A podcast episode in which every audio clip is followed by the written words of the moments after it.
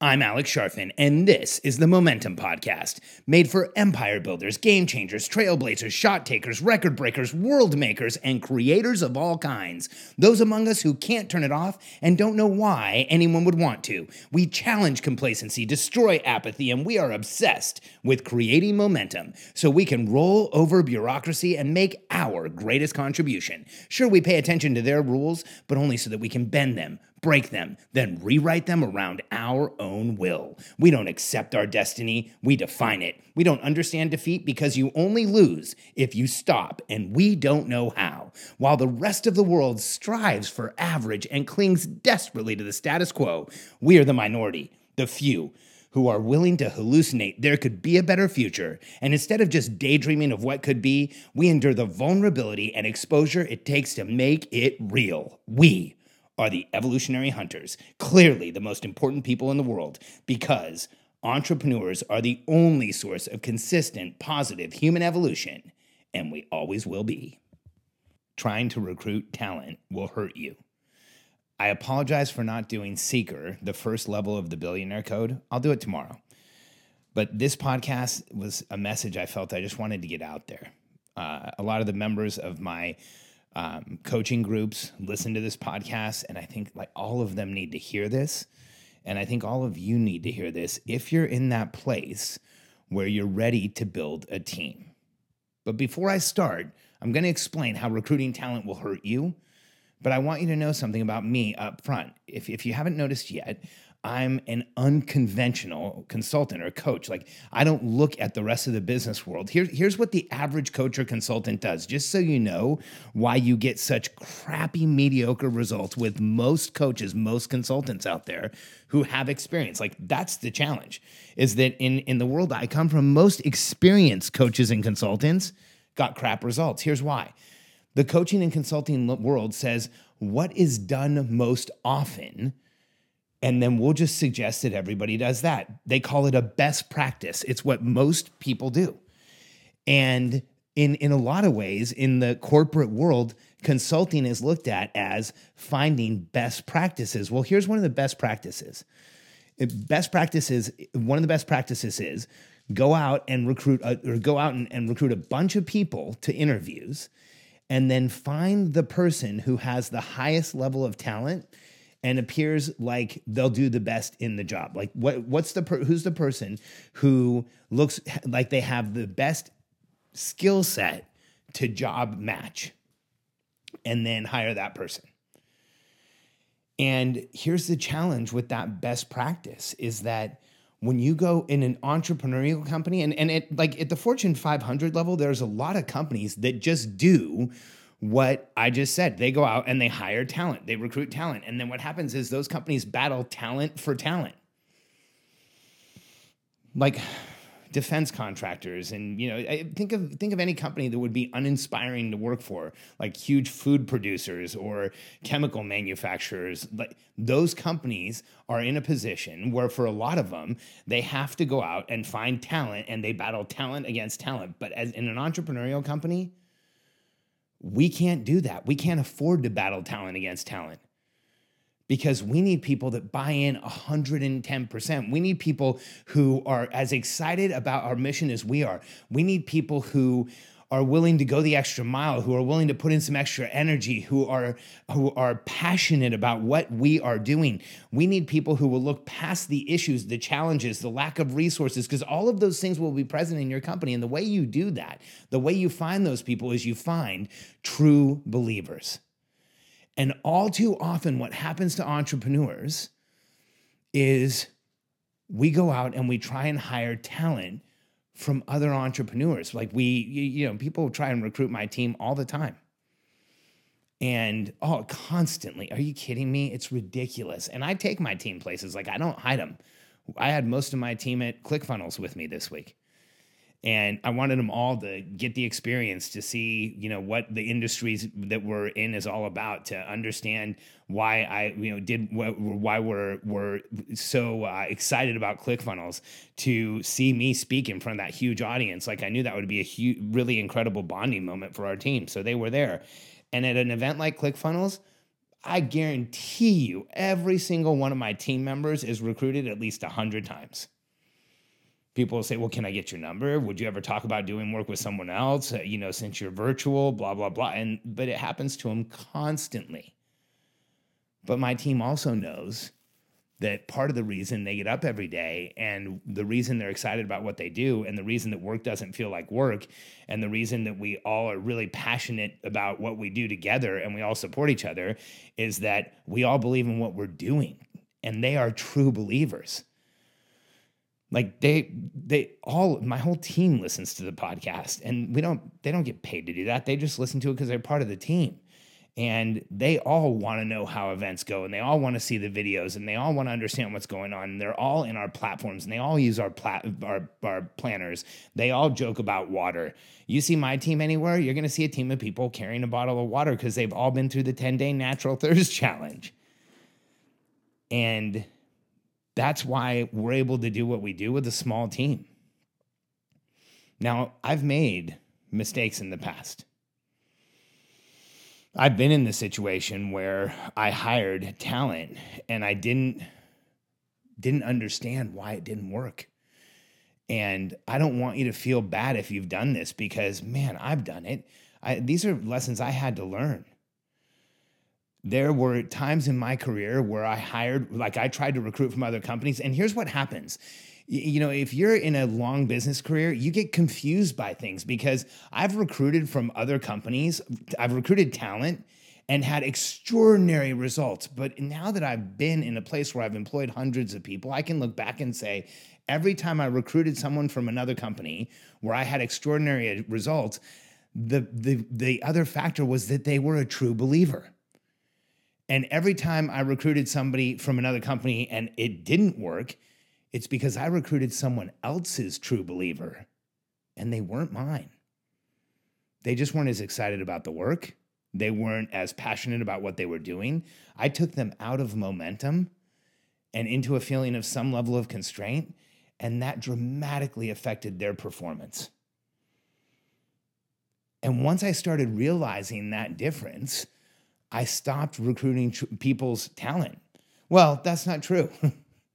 It's not true. Actually, I continued to aggressively recruit people's talent, but I did it differently. I'll share with you a, a time that it was really successful. Um, with uh, with somebody I recruited to to be to run marketing for us. His name was Chris Scott, or it still is Chris Scott. He didn't die. He's here in Austin. He's one of the best executive team members I've ever had. Uh, he was a true business partner. He's always looking out for what was best for the company and how could we do, how could we get the biggest result doing what was going to make us look good, what was going to maintain our marketing image, wasn't going to hurt the brand, would, would always grow what we were doing. And he was extraordinary. He, I mean, was such a big part of Katie and I getting the CDP onto the Inc. 500 list. I don't know that we could have done it without Chris uh, when when I when we won that award, um, Chris actually went with me to Washington D.C. with Travis, uh, our CTO, and uh, we went to the event and we took the pictures together because there's no like that was our award. I didn't do that on my own. But here was the the difference. Chris worked with a very large educational organization at the time, not necessarily a competitor, but in the same industry, in the same business, and if I had just recruited him and I didn't know him, that would have been a huge risk because then he would have had to become my true believer. But I knew this was at the point where I really wanted the right people in the building. I wanted people who believed in what we were doing, and especially at the executive level. And uh,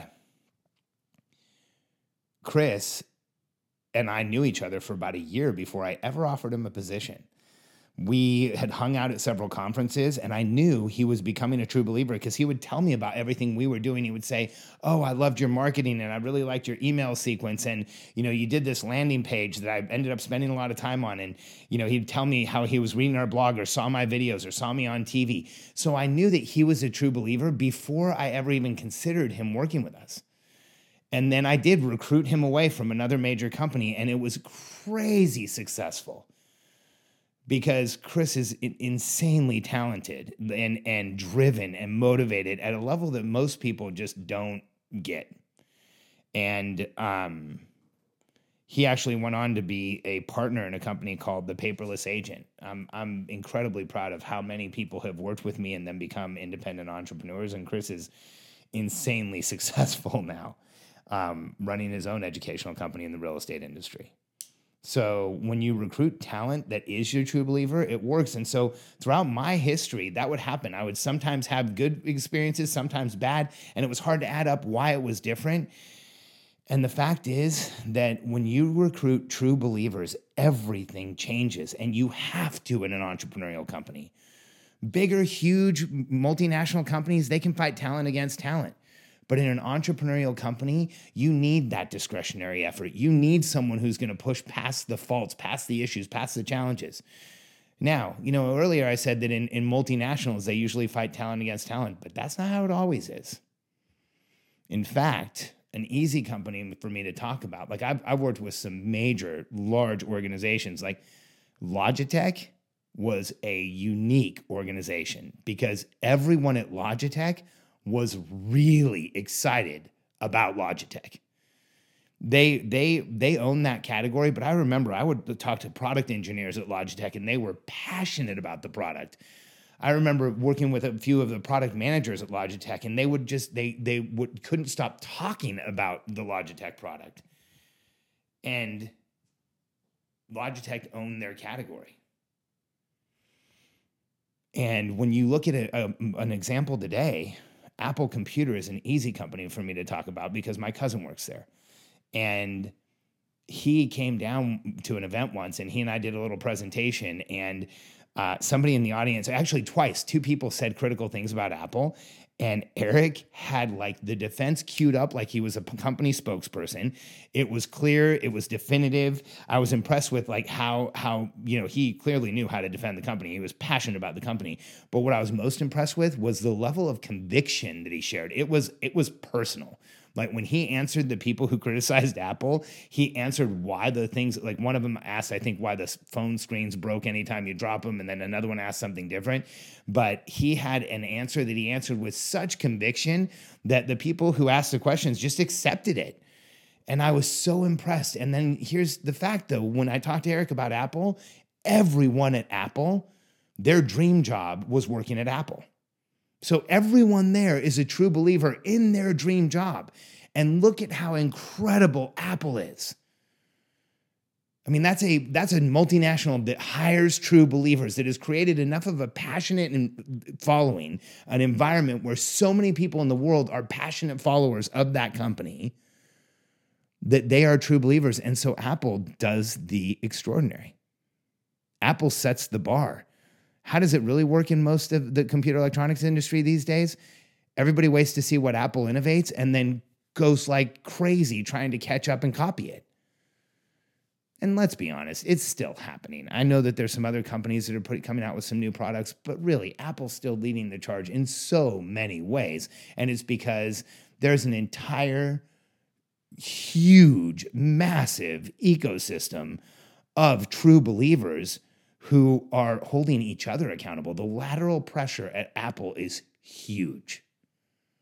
Now, let's take another example of a company that hires talent here in Texas, Dell Computer. How many true believers in Dell do you think there are?